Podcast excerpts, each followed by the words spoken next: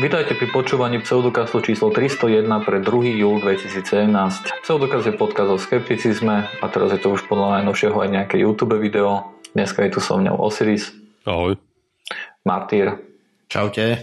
A ja som Joiner. Takže dneska si porozprávame najprv, najprv úplne prvú vec, ktorú si urobíme, bude oprava. Dve. Dokonca. Osiris nám porozpráva niečo o štúdii Darili Bema a Darila Bema o prekognícii a problém replikácie. Martin nám porozpráva o biolampách, to je myslím si, že od poslucháča. Osiris nám predstaví takisto aj nejakú osobnosť Blueforda, takže dneska toho máme kopu. Takže šup, šup, šup. A tak opravy budú krátke.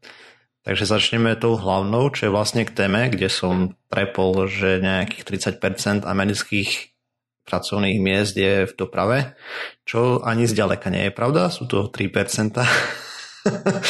alebo teda nejakých 4,5 milióna ľudí, tam sú ohrozené miesta, zároveň ešte aj z, z retailu, teda z toho predajného sektoru, hej, čo je ďalších nejakých 10%. Takže tak, takže sa ospravedlňujem, stane sa. aj najlepším kolegovia ma na to neupozornili, aj keď sa im to nezdalo, mne sa to tiež nezdalo, ale však prečo sa opraviť, keď sme toto?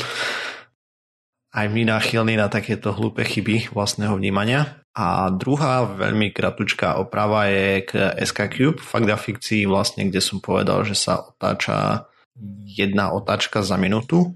A v tej dobe to bolo pokiaľ si dobre pamätám, teda nie, že si dobre pamätám, moment mám to tu zapísané, bol to jeden stupen za sekundu, avšak oni potom uh, upravovali rotáciu, keď testovali vlastne stabilizačné systémy a posledné informácie proste sú také, že bolo, bola rotácia 0,6 stupňa za sekundu a to oni môžu meniť, hej, telemetria ešte aktuálne není dostupná online, takže to je také posledné info.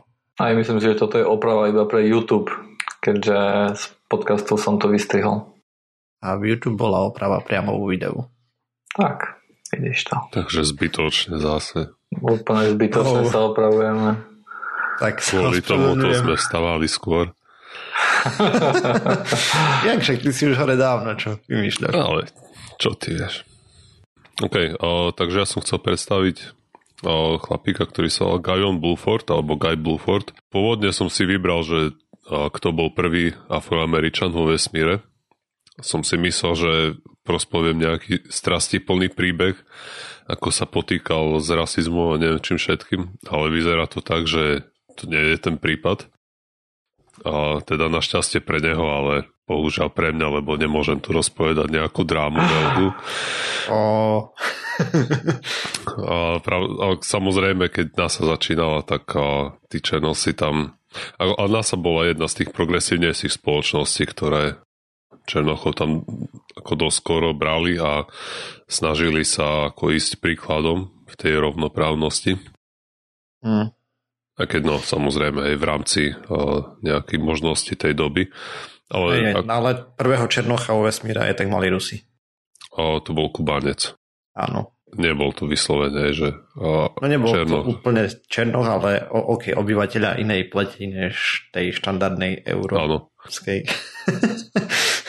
no ale už som potom začal si pozerať o tom Gajovi Bluefordovi, tak som si povedal, že ho tu dáme. No ale keď tým, že ten príbeh samozrejme je dramatický, tak uh, Joiner je spokojný, môže byť spokojný, ne, nebudem tu marniť veľa času. OK, takže chlapík sa narodil 22. novembra 1942 jeho mladosti nemal nejaké dramatické udalosti. Nastúpil na leteckú školu, kde sa mu podarilo absolvovať. Bol, slúžil potom vo Vietname takisto ako bojový pilot, za čo bol aj potom vyzamenaný neskôr. 144 mal tých bojových misií vo Vietname. Potom ďalej pokračoval v tej kariére armádneho pilota, hej, čo obnášalo samozrejme šoferovanie nejakých tých experimentálnych strojov, rôznych stíhačiek. Nalietal vyše 5, 5200 hodín na tých prúdových rôznych prúdových stíhačkách rôznych typov. Takisto 1300 hodín strávil ako inštruktor a vlastne vďaka tomu hej, si ho neskôr NASA vybrala ako astronauta na misiu STS-8, čo išlo raketoplánom v skutočnosti z tej skupiny, kde si vybrali, tak boli uh, traja afroameričania, chceli si brať jedného a, a proste vyšlo to tomuto Gajovi Bluefordovi. A táto misia STS-8 štartovala samozrejme z Floridy 30. augusta 1983. Bol to tretí let raketoplánu Challenger, ktorý vieme, že potom neskôr vlastne vybuchol. Blueford potom ešte slúžil na troch ďalších letoch do vesmíru. Boli to STS-61, STS-39 a STS-53. To bol ten posledný. Myslím, že ten posledný takmer sa mu nepodarilo ísť, pretože mu vyskočila nejaká platnička, ale tesne pred odletom, ale nakoniec mal nejaký špeciálny režim a podarilo sa mu ten odlet stihnúť. Čak raketa by neodletela bez neho, ne? Asi by šiel na hrad, hej. A, a vlastne tým, ako no, keď, keď dokončil ten, ten svoj štvr, štvrtý let, tak Blueford uh, strávil asi jeden mesiac uh, vo vesmíre dohromady. He. Potom vlastne ostal ešte chvíľu pri nase, ale ale dnes myslím, že vedie nejakú, alebo nie, že vedie, ale je členom nejakej firmy, ktorá proste ponúka nejaké konzultačné služby pre tie rôzne letecké technológie. Samozrejme, chlapík dostal hromadu ocenení jednak za tú svoju armádnu službu, jednak za to, že bol astronaut a, a veľa ich dostal aj za to, že pre svoje prínosy pre tú černovskú komunitu je tam významná osobnosť a takisto dostal aj hromadu čestných doktorátov z rôznych univerzít. Hm. Takže tak. Hovorím, a no. neboli nejaké problémy vo vesmíre s ním? Akože kradol bicykle niekomu? to som myslel také niečo, že, že ho nebolo vidno vo vesmíre, lebo bol čierny, hej. Aha, a na fotkách, ktoré sú k dispozícii, tak a väčšinou je, sú dobre osvetlené, takže je ho tam vidno. Mhm, okay. Ale a myslím, že no, o problémoch tohto druhu som sa nedočítal ani v rozhovore, ktorý poskytoval potom ten Blueford. OK. Tak potom asi nič iné ma nenapadá, hej. Čo by mohol byť špeciálny tým, že bol Černoch, takže... Bol šikovný chlapík. On ešte predtým, ako lietal, tam pomáhal vyvíjať nejaký software pre tie predchádzajúce misie tých raketoplánov. O, takže aj kodiť vedel, lietať vedel. Ja. Tak ale samozrejme aj tí, tí astronauti musia byť zdatní vo všetkých oblastiach, takže až také prekvapivé to asi nie je. No aj keď si zoberieš, že koľko pilotov je medzi ITčkármi, tak je to dosť veľa. Takže... No presne. Dobre. Takže Guy Bluford. Pekne, pekne. Nepoznal som ho popravde doteraz. OK, tak sa poďme pozrieť na biolampy. Asi. Tak by malo byť, nie? Takže Poslúchač Jakub nám napísal, ahojte chalani, chcel by som sa spýtať, či by ste vedeli spraviť tému o biolampách, ako fungujú, či fungujú, prípadne či ste to už robili, lebo som googlil a nič mudré som nenašiel, díky. A takže aj ja som pozeral a nerobili sme to hlavne a aspoň myslím, keď hej, tak som pozeral. Ja som tiež pozeral a mňa to akože dosť prekvapilo, lebo biolampy sú, čo ja viem, to je tak dosť veľká vec, ne? Ja som o nich asi ani nepočul, kým som nedostal ten mail. Takže som sa na to pozrel a nie, že to je len veľká vec, hlavne je to zaujímavá vec. Takže som rozmýšľal, ako tú tému začnem. No a začneme tým, že som si pozrel, že čo to vlastne biolampy sú.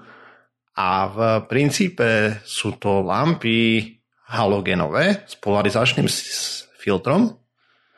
A to je asi všetko, čo sa o nich dá povedať technického hľadiska. A potom no, z takého netechnického je tam kopec zračných tvrdení.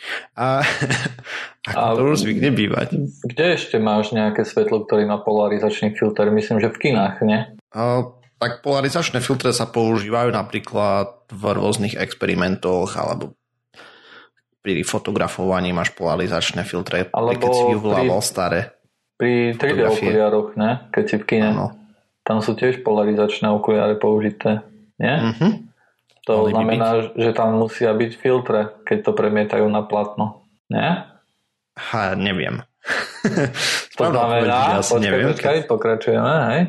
že ak chcete naozaj akože perfektný účinok biolamp, tak 3D kino. Dobre, a dostaneme sa k tomu, že čo vlastne oni tvrdia, hej. Takže Nebudem tu spomínať jedného z najväčších výrobcov, ale tie lampy sa pohybujú v celkom vtipných cenách od pár stovák eur až po pár tisíc. A, a aký je to výrobca, ktorého nebudeš spomínať, tak sa veľa. reklama, nemôžem. Môže, však to je reklama, to je reklama. Jeden z najväčších výrobcov je Bioptron. Á, Bioptron. Toto všim som videl aj nejaké plagáty alebo niečo také. Uh-huh. No, Takže pozeral som si na ich stránke, že čo tvrdia, že čo to robí, lebo takto. A je rozdiel medzi tým, čo majú oni na svojej stránke, že čo to robí uh-huh. a čo majú predajcovia, že to dokáže. Takže a výrobca tam nemá žiadne ultra tvrdenia, okrem toho, že prvá časť, ktorá je pravdivá, že to funguje na vlnových dĺžkach od 480 do 3400 nanometrov. A to znamená, že iba určitá časť farebného spektra tam je, plus to zasahuje aj do infračerveného spektra, hej, tou vlnovou dĺžkou. No a to je zatiaľ fakt. A potom prichádza to, čo je diskutabilné. Takže a to si na akej tomu, stránke pozeral? Na slovenskej alebo na anglickej? Ich na anglickej. Okay. Rovno na výrobcovej stránke. Lebo ja tu vidím, že proti chronickej bolesti... Počkaj, počkaj, dostaneme sa k tomu. Nechaj. Dobre, dobre. Najprv porozprávame o tom, čo rozpráva výrobca v ich oficiálnych materiáloch. Hej? Ale to je oficiálne napísané. Na bioptron.com? Či? Clinically tested, hej, je to bioptron light terapia, svetelná terapia pre, akce, pre zrýchlené liečenie a No, no, no, však k tomu sa chcem dostať. Ale to je normálne na stránky. Na stránke. Teraz, okay, keď idem tak... na bioptron.com, tak to majú také, čo sa mení, hej. A jedna z tých strán je taká, že, že je to Nobel's Prize Winning Technology. A lieči to efektívne a preventuje to rôzne veci, ako je chronická bolesť, bolesť chrbta a krku, zranenia, akné, športové zranenia, starnutie, inflammation, teda zápaly, artritída. Á, už vidím. Imunný systém. OK. Takže, Takže a... tento, tento výrobca nebude celkom čistý asi, ne? Asi to má premakané, no v každom prípade v záložke, ako to pracuje, bolo popísané len nasledujúce, teda vďaka tomu, že tam máte vlnové dĺžky, údajne, preniká to vlnenie kožou, to svetlo, a zvyšuje cirkuláciu krvi a regeneračné procesy celého tela. Ako výhoda je, že je to bez ultrafialového žiarenia a potom, že sú tam len určité dávky, vieš presne dávkovať si, koľko toho žiarenia dostaneš a tak ďalej. Okrem toho samozrejme sú tam všetky tie tvrdenia, ktoré si ty rozprával, plus ešte kopec ďalších zo slovenských predajcov napríklad, keď boli porovnávania nejakých biolamp som pozeral, takže ešte okrem týchto vecí tam majú, že aj na farebnú terapiu alebo chromoterapiu sa to používa, color terapiu teda a podobné veci, čo sú všetko v angličtine existuje slovíčko quackery a tá šarlatánstvo je taký preklad vhodný k nám do nášho jazyka alebo tak. Štúdie na to neexistujú, respektíve keď, tak bolo dokázané, že tak maximálne účinok, účinok placebo to má. Avšak na tie biolampy som našiel nejaké štúdie, hej, lebo oni, keď si pozrieš ten web ich výrobcov, tak sa tam chvália, že koľko majú štúdií, potom tam majú certifikát od, Európsk- od Európskej únie, že je to medicínsky prístroj, čo nehovorí nič o tom, že to funguje mimochodom, hej. Samozrejme, že oni sa stiažujú, že na Slovensku to nie je preplatené poisťovňou a tým pádom tá cena je tam taká, aká je a bude asi aj naďalej. Takže ja som si pozrel štúdie tých pár, ktoré boli v peer review magazínov. Jedna je menšia ako druhá, takže začneme tou najväčšou. takže najväčšiu štúdiu, ktorú som našiel na tento zázrak, bola štúdia na 60 pacientov, kde polka dostala terapiu polarizovaným svetlom, druhá polka dostala placebo a bolo to nejakých 6 minút pred operáciou a 10 minút po operácii, potom boli vyšetrení 3 a 7 dní po operácii pomocou dotazníku podotýkam, koľko liekov proti bolesti brali Hej, lebo to údajne to svietenie malo znižiť bolesť. Problémom v tejto štúdii je samozrejme to, že není kontrolná skupina. Jeden z problémov. Ktorá by nedostala napríklad vôbec nič, ale keďže to testovali len, že či je to lepšie ako placebo, tak by to plus minus malo stačiť. A ďalšia doba podľa mňa bola krátka táto. No, ale z tejto štúdie vyšlo, že je to nerozoznateľné od placeba. Potom som našiel druhú štúdiu, ktorá je ešte menšia, kde bolo celých 20 pacientov a tam nejakú náhradu kože alebo niečoho takého. A 20 pacientov malo polku rany ožarovaných a polku nie, teda všetkých 20, hej. A potom nezávislý, údajne slepený človečik, nepovedali, ako bolo robené slepenie, asi nevedel, že ktorá strana bola ožarovaná a ktorá nie. Ale keďže všetci, čo som si všimol aspoň na obrázkoch, mali, takže ľavá strana nebola ožarovaná a práva bola, tak neviem. A tiež mi to prišlo také pofiderné. Tak tam sa im údajne na základe tých vyhodnocovaní toho experta na tých 20 ľuďoch ukázalo, že tá pravá časť sa hojila lepšie ako ľavá tá ožarovaná. Avšak, ako vravím, to sú dve štúdie, ešte tam bola nejaká tretia na deťoch, kde tiež sa ukázal možno nejaký veľmi malý efekt pri ranách, avšak len povrchových. A problém s celým týmto je ten, že proste nie je žiadny známy efekt alebo žiadna známa metóda, ako by polarizované svetlo mohlo mať pozitívny vplyv na nejaké hĺbkové tkaniva, ako si tam hovoril ty, hej, to odstraňovanie bolesti v klboch a neviem čo všetko, proste čo tam oni sľubujú svetelná terapia je vec, hej, ktorá funguje na niektoré veci. Hej. Myslím, že, že tie atopické exémy sa liečia normálne nejakou svetelnou terapiou, ale myslím, že tam je ano. použité nejaké ultrafialové Tam je použité UV žiarenie. Napríklad niečo podobné ako uh, Osiris mi tu písal, že by som mal prosprávať aj o horských slnkách a podobne, hej, čo je skôr k tomuto. Tam sú reálne nejaké účinky. Taktiež máš laserovú terapiu, hej, a podobné veci. Uh-huh. A tuto vyslovene ten výrobca uvádza, že toto je výhodné oproti laserovej terapii, lebo nemôže dojsť k poškodeniu tkaniva. Áno, nemôže, ale zároveň ani k ničomu ďalšiemu, hej.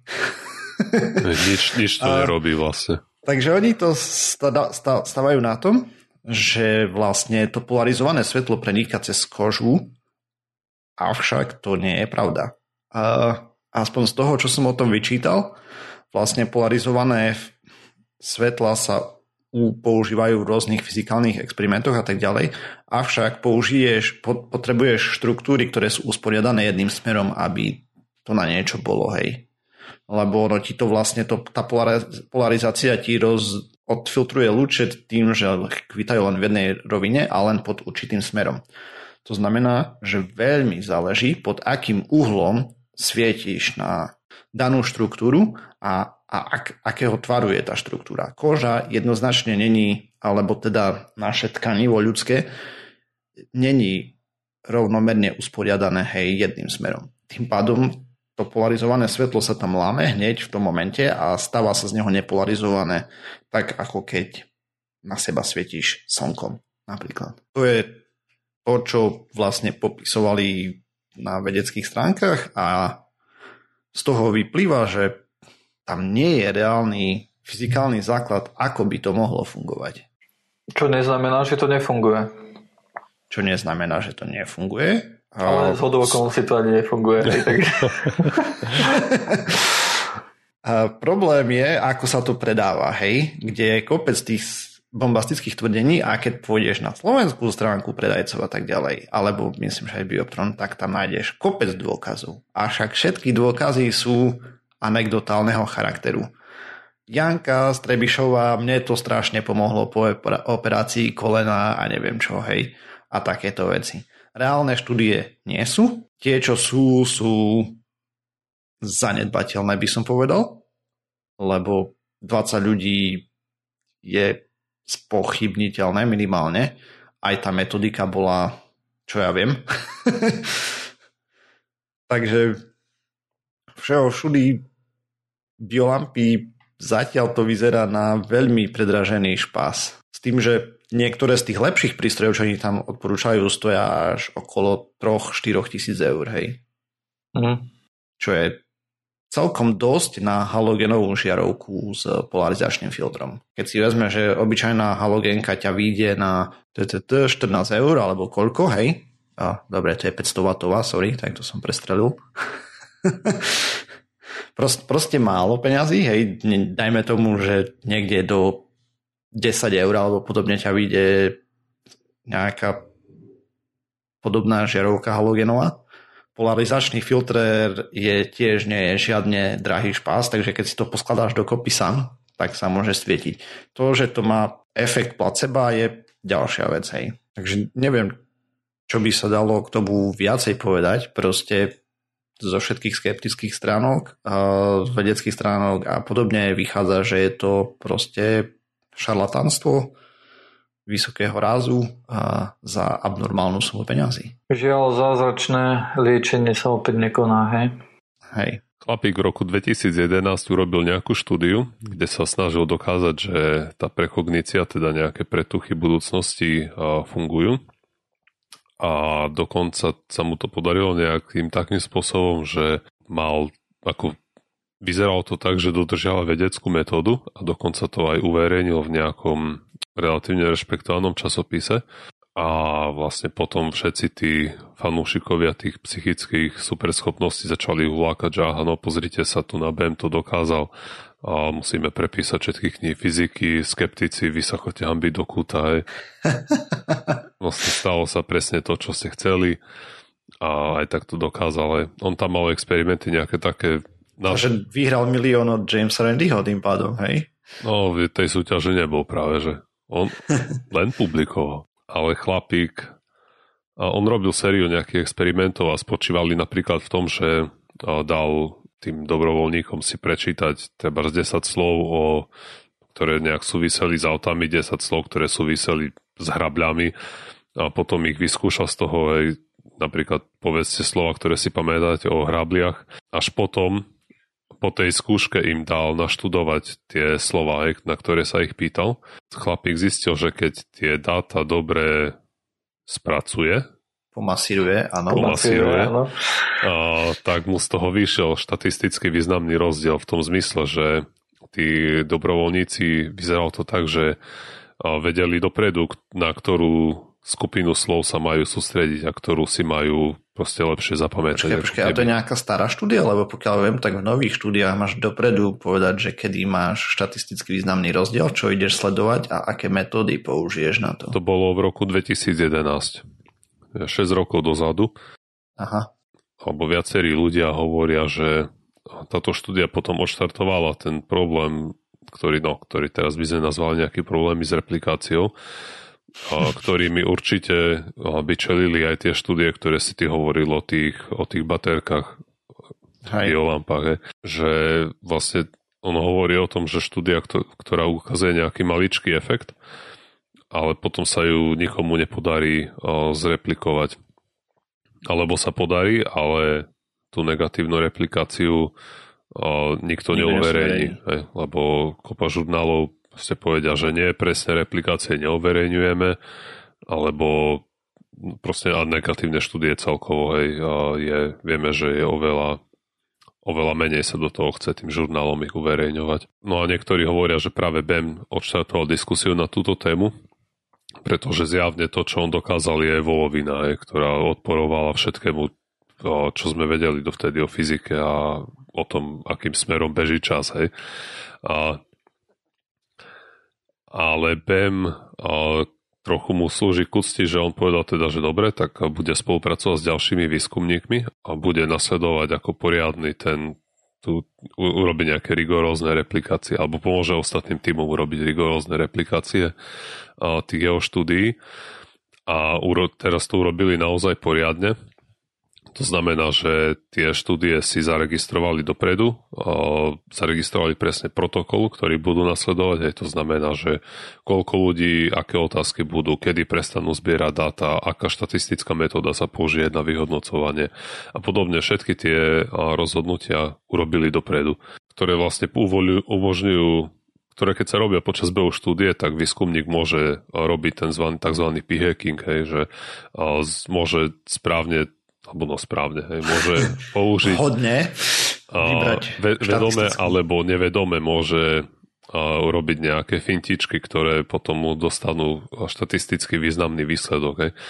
Treba, že bude zbierať nejaké dáta, a vždy ich bude kontrolovať, že urobí 100 experimentov a to vidie, že pravdepodobnosť je ešte príliš malá, tak urobí ešte jeden experiment, ešte jeden, ešte jeden a teraz, teraz ich mám presne, teraz sa to prehúplo cez tú magickú hranicu 5 sigma, tak teraz prestane zbierať dáta aj pri a, a toto vlastne, toto rozhodnutie treba urobiť dopredu, hej. No a, keď, a keď BEM a vlastne tí ostatní výskumníci takto tie štúdie zaregistrovali a ďalších niekoľko rokov tie experimenty prebiehali, tak všetkým skupinám, lebo vlastne ešte aj tí výskumníci sa delili na tých, ktorí veria na to psy a na tých, ktorí nie, na skeptikov.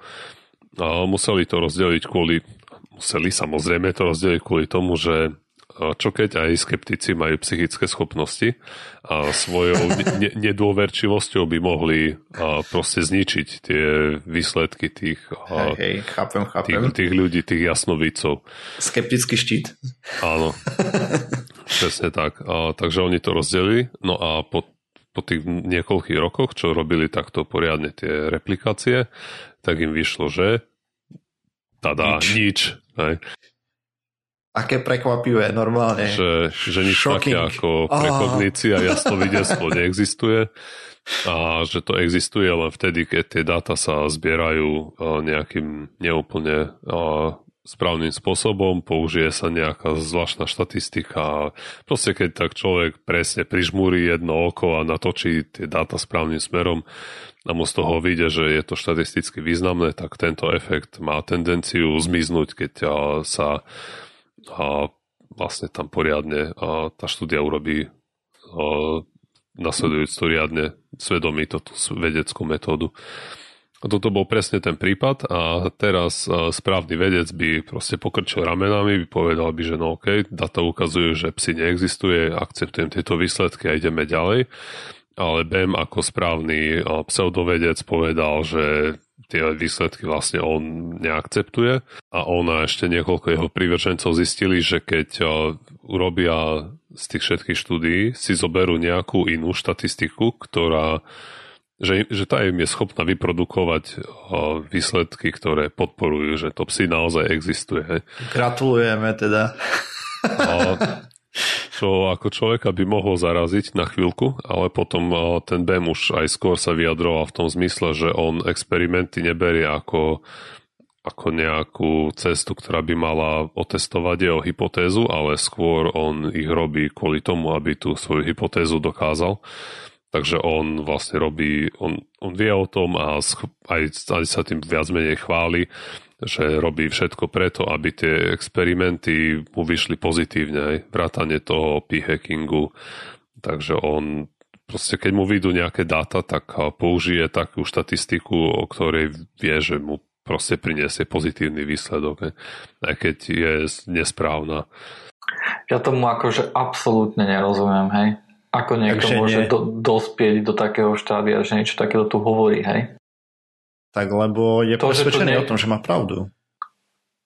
Aj on aj hovoril, že jeho, no, tie, jeho tie rigorózne výskumy nudia, že keď to niekoho baví, tak nech to robí ten niekto iný, že to pre neho nie je, že on, on proste pre neho to je len ako doplnok nejakého narratívu, ktorý chce sledovať. Len je to neviem, ak, ak sa snažíš buď niečo vieš, že je a v tom prípade, keď si tým 100% si, tak sa to nesnaží samozrejme ostatní o tom presvedčiť, lebo ti to je jedno. A keď vieš o niečom, že niečo je a sa snažíš ostatných presvedčiť, tak by si mal používať čo najlepšie metódy na to, aby si ich presvedčil, nie? Hej. Toto zjavne nie je najlepšia metóda, aby som povedal, že je to... Dalo by sa povedať, že veľmi zlá metóda. je, akože naozaj, mňa to akože strašne prekvapilo, keď som čítal ten článok, že, že ako niekto môže dospieť ku takému záveru alebo ku takému postoju. No, mne, mne to pripadalo chvíľku až, že si robí srandu, vieš. Ja som... A on aj nejakú knihu napísal, kde o, radil výskumníkom, ako správne pihekovať. Aj keď nenazval nové, to úplne nové tak, metódy ale... vedy, vieš. Ako... Lebo pozri, ty sa na to pozeráš logicky, hej, že chceš mať legitímne výsledky, ale on sa na to nepozerá tak. On nechce mať legitímne výsledky, on chce mať Áno. výsledky, ktoré sa mu hodia. Presne tak. No, no dobre, ale keď, keď chcem mať výsledky, ktoré sa mu hodia a keď sám... Ja, ja si neviem predstaviť svet, v ktorom on nevie o tom, že to, že to nie sú legitímne výsledky. Že nemasíruje tie dáta tým, čo robí. Hej? Tak potom jednoducho sa snaží ukázať v štúdiách niečo, čo v tých štúdiách nebolo ukázané, nie? No ja neviem, No, asi hej, ale jemu je tu aspoň podľa toho jeho dialogu, hej, ktorý spustil, je mu to jedno, nie? Však No, no dobre, jemu ale ne- potom prečo, prečo pre pána Jana robí tie akože štúdie? Lebo ľudí, ktorí sa do toho nevyznajú, tým presvedčí. Aha, to je takisto, jak ty No, si no, tam no, no sapnul dobre, štyri ale on musí, vedieť, on musí vedieť, že tým presvedčí iba ľudí, ktorí sa do toho nevyznajú a tým pádom ja neviem, keď, keď ja som o niečom presvedčený, hej, tak sa nesnažím presvedčiť o tom ľudí, ktorí sa nevyznajú tým, že ich budem klamať a podvádzať ich, hej. No ale lebo- ty máš lebo- nejaký lebo- morálny štandard. Ale keď, ja si myslím, ale keď ja si myslím, že pravda je na mojej strane, ne? tak jednoducho sa snažím tú pravdu ukázať, nie? že toto je pravda, si pozrite, však toto je takto. Hej? A nebudem klamať, hovoriť, že takto to síce nie je, ale je to dosť, ale vy ste dosť blbí na to, aby ste uverili tejto veci. Ale, hej? ale, ale, on vie, že je pravda na jeho strane, ale, ale tí veci používajú- tí veci používajú štatistiku, ktorá sa mu nehodí, vieš. Lebo keď použije síce zlú štatistiku, ale tým pádom je pravda na jeho strane. Ale keď, ale keď použiješ rigoróznu, hej, on to vyložené nazval, že to je rigorózna, hej, že to je štúdia, že to sú štúdie, kde sa dáva pozor na každý detail hej, a že jeho také štúdie nebaví. Ale také štúdie, keď ukazujú, že nemá pravdu, tak len mu v hlave musí sa niečo, jo, ja, ja tomu fakt, že akože, ja nerozumiem, No, nerozumiem. ťažko povedať, čo sa mu preháňa v hlave. No. Akože, le- lebo chápem, keď niekto nevedome, vieš, akože sám seba oklame, chápem, keď, keď, nie, keď ľudia majú iný názor, hej, ale toto je ako keby mal ten istý názor, ale má, ten ist, ale má iný záver, hej, akože OK, štúdie sú dobré, rigorózne, hej, všetko bla bla, ale ja si to aj tak zmasírujem, tak aby mne to sedelo aj napriek tomu, viem, že je to pravda, aj keď mi to nevychádza, ja si to zmasírujem, aby mi to vychádzalo. Ja tomu, oh, katastrofa. OK. Je to iný svet, no. Hej, hej, je, je, je to No. masaker úplný. On proste... Ako ťažko povedať, lebo zase, no, keď by sme mali nejaký benefit of doubt, tak možno si predstavuje, že, tie, že ten p-hacking, že to je hlúposť, alebo to, ten rigor, že to je len taká kuderlinka, ktorú netreba dodržiavať, hej, že dôležité je, aby tá retorika vyšla. Ako nerozumiem tomu, tiež by som to nerobil, ale Podstatné je, že je máš to- výsledky, nezáleží na datách. ale to je, ale- ale proste to je, to je taký názor, ktorý existuje v realite, ktorú sa s mojou nepretína vôbec. Hej. To je, ja tiež ako joiner, hej, som zmetený z toho úplne, čo sa tu deje. Ja mu úplne si myslím, že mu rozumiem, o čo mu ide, hej. To je tak ako iní konšpirační teoretici svojím spôsobom. To je rovnaké. On chce, aby niečo bolo pravda a je jedno, akú metódu na to použije. A potom sa ešte k tomu hraje na vedu. Asi.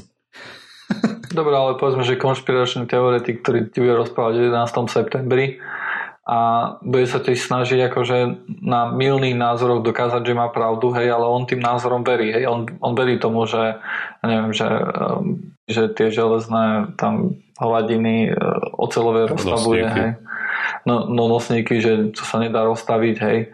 A to je akože pravda, hej. To je dokonca aj správny fakt, že áno, nedokáže. Ale on tomu verí, hej, vie, že, vie, že ti dáva nejaký dobrý fakt, hej, ako podľa neho a tak ďalej, hej. Pri, pri tomto uh, gorilovi, hej, keď ho už tak musíme nazývať, tak on je on vie, že niečo nie je správne, on vie, že mu to tam nevíde. Keď sa na to pozrie rigorózne, tak si to pomení, aby mu to sedelo a potom to niekomu dá. To je ako keby, to je ako keby ten konšpirátor povedal, že, že ale lietadla nevedia lietať, hej? Takže to je hlúpo, že tam narazili lietadla. A pritom, pritom vie, že, že lietadla vedia lietať. Alebo si to myslí, ale napriek tomu to použije len na to, aby ťa presvedčil. Mne to príde také, neviem, to mi príde, že, že, človek, že človek sa nesnaží hľadať pravdu, že ho pravda nezaujíma, že ho zaujíma iba to, aby niekoho presvedčil, hej, bez ohľadu na to, čo je pravda, lebo... Tak to je možno si, vieš, si vymyslel vlastne alternatívne fakt, fakty, ktoré sa mu páčia viac ako realita, tak sa rozhodol, že bude veriť alternatíve. A no, tlačí no, štatistiku. Že, že vie síce, že realita je taká, ale jemu sa viac páči alternatíva a preto hovorí, že tá alternatíva je lepšia. To je stále OK, ale potom, potom nech sa nesnaží ostatných presvedčiť o tom, že realita je taká, ako sám vie, že nie je. Ale tá jeho krajšia, alternatívna realita. Možno, že je krajšia, ale nie je realita. Není, no. Si vezmi, aká pekná bola realita, kebyže vieš predvídať budúcnosť. Ha? Nie je to tá nudná, čo my máme. Ja viem Nevieš, predvídať budúcnosť. Ja veľmi často viem predvídať budúcnosť. Napríklad ja. vieš, že ide fakt a fikcia? Hej. Napríklad viem, že ide fakt a fikcia, napríklad si viem pozrieť počasie, aké bude zajtra s dosť veľkou pravdepodobnosťou, to viem predvídať, hej. Máš veľa vecí, ktoré vieš predvídať a nepotrebuješ na to nejaké špeciálne schopnosti. Ale neviem, no, aké čísla padnú v športke. No, poďme na fakt a fikciu. Viem, od 1 do 9, ne? Či, či tam sú ešte nejaké väčšie? Do 80. Do Hej, dokonca, no, tak neviem, neviem. Tak keby z 9 čísel si mal 6 hádať, ale tak to celkom častá by bola tá výhra. No nič. Dobre, uh, takže fakt a fikcia bude opäť viac menej štandardná. Jednotka. Sci-Hub prehral súd a má zaplatiť 15 miliónov dolárov. Sci-Hub pre ľudí, ktorí nevedia, je stránka, z ktorej sa dajú stiahovať nejaké štúdie, ktoré sú za nejakým paywallom. Hej, to znamená, že za normálne okolnosti za nich treba platiť, ale tento Sci-Hub je taký pirátsky portál, cez ktorý si to môžete stiahnuť zadarmo. A samozrejme my v tomto podcaste s tým máme veľké skúsenosti. Tak uh, poďme na to, Osiris. Tak myslím, že ten portál býva niekde v Rusku, kde ho odpratali preto, aby no, majú tam nejakú, nejaké flexibilnejšie zákony podľa všetkého. a, a že prehral súd, tak asi keď si hovoril v dolároch, tak prehrali v Amerike. Tam samozrejme nie je tomu nejaký problém uveriť. A 15 miliónov to mi príde taká v pohode americká cena, takže ja poviem, že fakt. OK. A Martyr? OK, takže ja o tom neviem absolútne nič. Ani som nevedel, že Sci-Hub mal nejaký súd, ale zase na druhej strane, keď mal Pirate Bay a iné tie uh, stránky tam týchto to, tak prečo nie? Ako nepríde mi na tom nič neuveriteľné, tak toto poviem. Takže asi môže byť, že fakt. OK, takže fakt. Ja som to čítal. Ty si to čítal dokonca, OK. A, dobre, takže Martin má pravdu, Osiris nie. to by bolo dobré ukončenie fakt na fikciu. Ja som to čítal, takže ty si sa mýlil, ty to máš zle. Um, ne, um, máte pravdu. Uh, Sci-Hub naozaj prehral súd, um, prehral v Amerike kde vlastne bol zažalovaný a Cajhab sa rozhodol, že no, viete čo, súďte sa bezo mňa, ja tam nejdem, hej. Tak ako si... To som si presne myslel, že sa nezúčastnili popravde. Takže sa nezúčastnili a súd im navalil nejakú pokutu 15 miliónov dolárov, ktorá pravdepodobne nebude zaplatená, hej, lebo čo urobia. Hej. Um, má to aj nejaké vedľajšie efekt a to je to, že nejaké DNS, DNS je taká vec, keď si sa dáte do, do browsera nejakú web stránku, DNS vám vlastne povie, že kde sa nachádza tá web stránka, že na ktorý server sa to má napojiť, aby, aby sa vám zobrazila web stránka. Si prekladá www.pseudokaz.sk na IP adresu. Mhm, áno. V podstate. Hej. Tieto hlavné DNS servery sa nachádzajú v Amerike a tam ten súd už má nejakú právomoc, nejakú moc takže budú zablokované viaceré akože z tých domén, ale bude nová, bude nejaká Onion domena, bude sa rodiť, chodiť rovno na IP, prakticky je to je to taký nezmyselný súd a nezmyselný rozsudok, keďže týmto akože veľa nedosiahnu podľa mňa. Tak tí, ktorí im to zabráni prístup na SciHub, tak v živote by tam nešli a tí, čo tam chcú ísť, tak si vedia náhrať nejakú VPN alebo čo. Hm. No. Tam nemusíš ani VPN nahrávať, hej, nemusíš. proste do hostov ti stačí si napísať onej IPčku a... Stačí, proste je tam proste. milión riešení. Alebo ten Jan Dedina, čo na to nepríde, tak jemu to netreba. A, tak ale už keby už len to, že by napríklad urobili tak, že iba cez Tor browser sa tam vieš dostať, tak to mm. už by, vieš, akože ľudia, ktorí to už poznajú, tak tí sa tam práve plne dostanú, tí si to vyhľadajú, že ako sa tam dostanem a nájdu si Tor browser, stiahnu a načekajú si to tam. Ale pre ľudí, ktorí povedzme, že doteraz sa s tým nestretli, tak bolo, že oni majú menšiu šancu sa s tým stretnúť. Hej. Nájsť to nejakou náhodou. Dobre, dvojka. Dokázať negatívum je nemožné. Martin. Ja viem, že som to tu minule povedal. Aj pred minule. Hej, a častejšie. Bolo to, bolo to dvakrát za sebou, takže to dávam do fakt na fikcie. Mm-hmm. Dobre, takže aby som to uviedol na pravú mieru. OK. Ako by som to povedal tak, aby to pochopili. To je v princípe fikcia, hej ty vieš svojím spôsobom dokázať, že niečo neexistuje, avšak argumentovať tým, že Joiner ráno chodí lietať, poviem Joinerovi, dokáže nechodíš na mesiac na toaletu napríklad, hej. No a ja, ja som chytím kameru a, a budem sa od rána natáčať a bude no vidieť, že som nebol. Ja poviem, že si vystrihol tú časť, alebo si nenatočil. Uh-huh. Budem live streamovať. A aj tak, proste. Ne, nepresvedčím ale... sa ničím pravdepodobné, hej, lebo si povieš, hej, lebo proste si som sa, hej. presne ohekoval to. Takže ako ten výrok je logicky nesprávny. Hej, tým postaviť na niečo, že dokáž neexistenciu niečoho, je somarina, hej. Proste takto to nefunguje. Ty vieš dokázať len, že niečo existuje, že nejaký efekt je. Že nejaký efekt nie je svojím spôsobom máš problém. Hej, dokázať. Ako ty stále môžeš tvrdiť, že tam je, alebo že niekto niečo robí a nedokážeš to proste tak Takže... môžeš experimentami a štúdiami znižiť o, tú pravdepodobnosť toho, že ten efekt existuje akurát. Hej.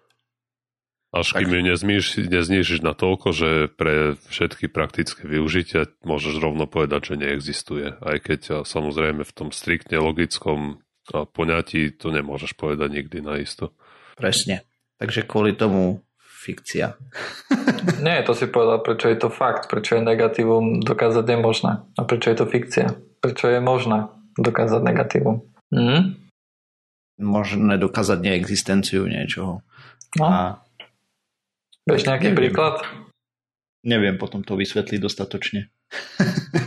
Ty si vieš nejaký príklad? Vieme dokázať niečo, čo neexistuje? Nie, nejaký negatívny, nejaký negatívny výrok, hej? nejaký negatívum. Ako to povedal Martyr. Je možné dokázať negatívum? Hmm, asi... tak asi by sa to nepýtal, keby nie. sú nejaké slovné veci, ktoré sa dajú veľmi ľahko dokázať a dokázať tam negatívum. Napríklad môžeš povedať, že 2 plus 2 sa nerovná 4. Môžeš povedať, že neexistuje slobodný manžel. A slo, no, v Slovenčine to nie najlepšie, lebo tam ten slobodný sa dá, sa dá rozumieť viacerých, uh, viacerých veciach.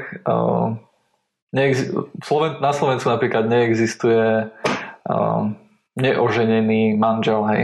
Tak ako to je, ako je ten, ten vlastne výrok stavaný, vieš dokázať, že, že to nie je pravda, lebo podľa definície každý manžel je niekto, kto sa oženil. Hej. Mm-hmm. Na Slovensku nemáme homosexuálne partnerstvo alebo niečo také, hej, takže to môžem povedať, hej, takýto výrok. Zatiaľ. Takže, a zatiaľ možno. Takže sú, sú veci, kde vieš dokázať, že môžeš dokázať, že, že ten výrok je jednoducho nesprávny, hej. Mm-hmm. OK, takže toto bola dvojka. Za to máte oba bod, aj keď ste nevideli žiadny príklad. Trojka. Lietadlo v Číne malo 5-hodinové spozdenie potom, ako pometený cestujúci začal hádzať mince do letušiek. A má to niečo so skepticizmom, tak preto to dávam, hej, ale to vysvetlené. Takže Osiris. A vyviedli potom toho cestujúceho za uši z lietadla? Máme z toho kamerový záznam? um, neviem, či z toho máme kamerový záznam, myslím, že nie. Ja si myslím, že v Číne takéto, takéto cavíky by nerobili. že poviem, že fikcia. No, OK. A Osiris?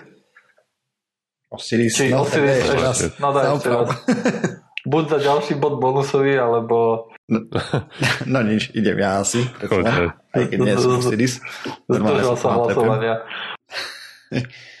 OK, takže pometený cestujúci hádzal mince po letuškách. Wow. Neviem si predstaviť, prečo by to robil popravde, ale zase na druhej strane kľudne môže niekomu prepnúť, si myslím, takže... Čo keď sedel ja... na mieste, ktoré malo číslo 4? No. No, alebo niečo podobné. Alebo teraz som čítal pri nedávnom, že nejaký súd v Izraeli prehrala letecká spoločnosť, keď vlastne tí ortodoxní veriaci tam nechceli sedieť veľa žien alebo niečo. Takže možnosť je milión, prečo, hej, by to mohol robiť, takže, takže fakt. OK, a to Aj to je... som čítal. Sakra. To tak hlúpo vyšlo, som chcel machrovať a vždy som šiel prvý. Tak Takže povedz. toto je fikcia. A je to, je to fikcia kvôli, nehovorím, že by sa to nemohlo stať, ale je to fikcia kvôli tomu, že je to pozmenená správa, ktorá preletela internetom a ktorú minimálne si čítal. A to okay. je to je o tom, že nejaká 80-ročná babka, tuším to bola, ktorá mm-hmm. kvôli prešťastie, ako išla nastupovať do lietadla, tak hodila nejakú hrstku minci do motora lietadla. Do turbíny, hej. A potom museli aj lietadlo dať do opravy a neviem, vyše 100 tisíc eur stála oprava, kým tie mince povyberali odtiaľ. Jebina. Ja som čítal, že väčšina minci bola akože mimo a že tuším iba jednu návštevnúka v turbíne, takže. A ja som čítal, že to stalo 105 tisíc eur alebo a, akože Ale omeškanie, možno, kontrola a možno je v tom zarátané toto, no všetko. Neviem, ako veľmi to museli rozobrať, hej, ten motor a tak ďalej. A to každom... asi úplne podľa mňa, vieš, to sa asi nemôže riskovať, že niekde tam nejaký centík im ostane za, zašprajcovaný. Hm, hej, no, to by bolo asi dosť problém, kebyže im ten motor prestane fungovať v strede letu, alebo ešte vybuchne, alebo niečo, takže Um, pre šťastie, hej? No. Pre šťastie, hej? Áno, 80-ročná babka. Akože na jednej strane mám pochopenie, na druhej strane to nie je o nič rozumnejšie rozhodnutie. To je preto, že nenastupovali cez tú rukavicu rovno do lietadla. Vieš. Ich tam nechali špacírovať okolo. Mm, hej, asi od teraz už len tak budú nastupovať. Možno oni sú na chybe. Dobre cháni, takže konec fakt a fikcie vyhodnotenie. Osiris má tuším koľko bodov? 3 a Martyr mm. má 2 body, nie? Mm-hmm, to, toto posledné. Chcem sa vyjadriť aj ku tomu menšiemu škandáliku, kde Martyr v minulom podcaste dostal menej, menší počet bodov. Vidíme, že vlastne boli nejaké komentáre na tú časť a tie sa tie rozprávali aj o tomto, že mal by dostať o čas viacej. Chcem povedať, že Martyr, keď sa na budúce tváriť, budeš tváriť, že si nejaký poslucháč a písať v jeho mene, tak nepíš tam, že, že svý Martyr, alebo ako ja by som to prečítal, je Swiss Martyr, lebo potom ľudia si to dajú do prekladača a zistia, že si tam naozaj napísal, že ja som Martyr a tým pádom to je to som jasné. nepísal ja, ty Prnula. Obvinuješ poslucháčov. Zaplatil si si armádu košických trolov. Hej. Vyťahli do útoku. Takže tak, vieš. Toto no. je jeden z tých Putinových cyber útokov, predpokladám, alebo niečo také potom. Zrejme, no. Ale pre spravodlivosť myslím, že v dokumente, v dokumente máš normálne napísané 3 body, takže... Hej, ďakujem. Takže asi to bude treba opraviť na tie dva body. Ale to až potom na chvíli urobíme. vieš, vieš, keď prežili všetko toto tu, hej, akože ten hnev. Potichučky. Áno, tak potichučky to niekto pôjde. Budeš na dovolenke. No, jasne. Aj. Dobre chalani, tak toto je už naozaj konec pseudokastu číslo 301. Ďalší Podcast vyjde 9. júla 2017. Opäť to bude nedela. Dneska sme si porozprávali niečo. Najprv sme urobili nejaké opravy, z ktorých jedna dokonca nebola ani potrebná, ale my sme boli takí dobrí, že aj napriek tomu sme ju urobili. Potom sme si rozprávali o prvom nejakom Černochovi, ktorý bol vo vesmíre, bol to Blueford, Guy Blueford.